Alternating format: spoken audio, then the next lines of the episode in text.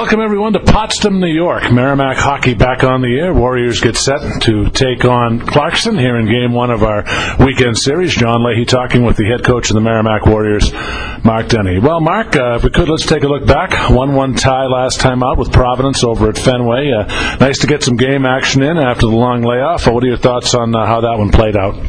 Well, as I said to Coach Leaman at the end of the game, it was probably apropos that it, it ended in a tie. I think statistically, shots on net, scoring chances, face-offs, you know, power plays, right on down the line, uh, were pretty much split in half. And for either team to, to lose that game, probably wouldn't have been right. So. Um, you know that wraps up our regular season with them. Uh, you know, not not happy with the the 0-2 and 1 results, but um, that's a team that we've played pretty hard all year long. Well, I guess it's no surprise that Mike Collins got the key clutch goal. Uh, Mark, he thrives in those pressure situations. His teammates look to him for leadership, and uh, he answered the bell again on Saturday. He did, and uh, you know, nice play by Ellie to walk it across, and, and it all came off of a couple shots. Even though they missed the net, kind of loosened things up for us, and uh, it's nice to get the power play goal. And uh, again, fitting that it would be Michael Collins to get it. Well, tonight we get a look at Clarkson. Uh, a lot of people seem to be surprised at the start this team has had. They went from a season where they won just nine games a year ago to being 11th ranked in the country. What have they done in your eyes uh, to enjoy this success? Well, it starts in the net, right? I mean, anything, any any team in college hockey that, that's going to have success uh, needs to have the guy in the pipes that uh, is going to stop pucks, and they've gotten good goaltending all year long. Um, and they've been good in close games. I think they've played in 15 out of their 19 games have been decided by a goal or, or less. So uh, playing really hard, good defense, blocking shots, and, and just an honest team. Well, uh, Casey Jones talked about the depth on his squad, Mark. That's always nice to have. Uh, one of the players he's gotten great production from is Ben Sexton. He leads the team in multiple categories, and he seems to be a special player. Yeah, uh, Boston Bruins pick, and really haven't seen too much of him since junior hockey. But uh, you know, right now he's the straw that stirs the drink for Clarkson, and with that said, it is offense by committee on that team, and even though he leads in, in a number of categories, it's pretty well distributed out after that. So, um, you know, I think this uh, both teams uh, will probably roll four lines tonight, and be a matter of who can execute their game plan longer. Well, Mark, one of the nice things about coming here to Clarkson, we get to see an old friend, uh, Phil Waz, on the staff here. Of course, he was on your staff here, and uh, seems to be thriving here. That's nice to see, isn't it?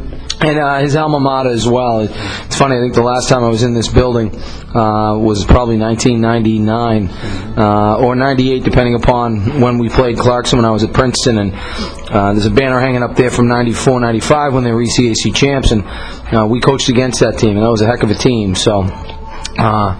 You know, listen, Phil did a lot to help our program, and, and even though we were sad to lose him, uh, we understood it was his alma mater and something pretty special, and, and he and his, his family, Sonia, and, and two children, uh, you know, will, will be forever in their debt for all they did for us, and it's good to see him.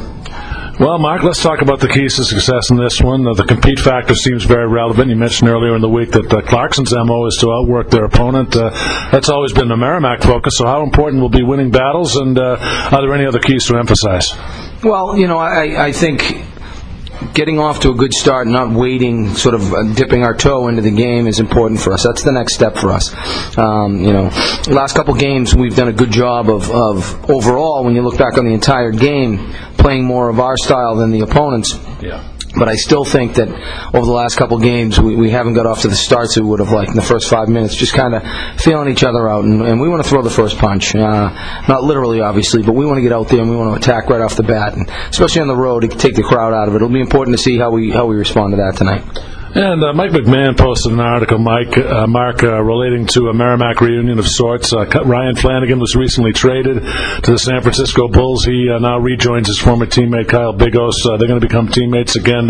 really, that's one of those feel-good stories, isn't it? It is, and I've actually had communication with both young men. I talked to Flanny prior to the trade, and he was asking me a little bit about it and what our thoughts were, and. Um, just glad for him to get an opportunity to play. And then actually got a text from Biggs the other day. Um, they've got an All Star break, and he's planning on coming back. I think his girlfriend's uh, uh, still an undergrad, so um, it'll be good to see him when he gets back. Those guys played a huge part in, in the growth of this program, and um, you know they'll forever be Warriors.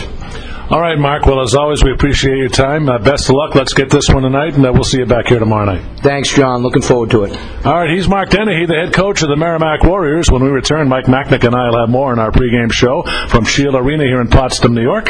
And you're listening to Merrimack Warrior Hockey right here on the Merrimack Radio Broadcast Network.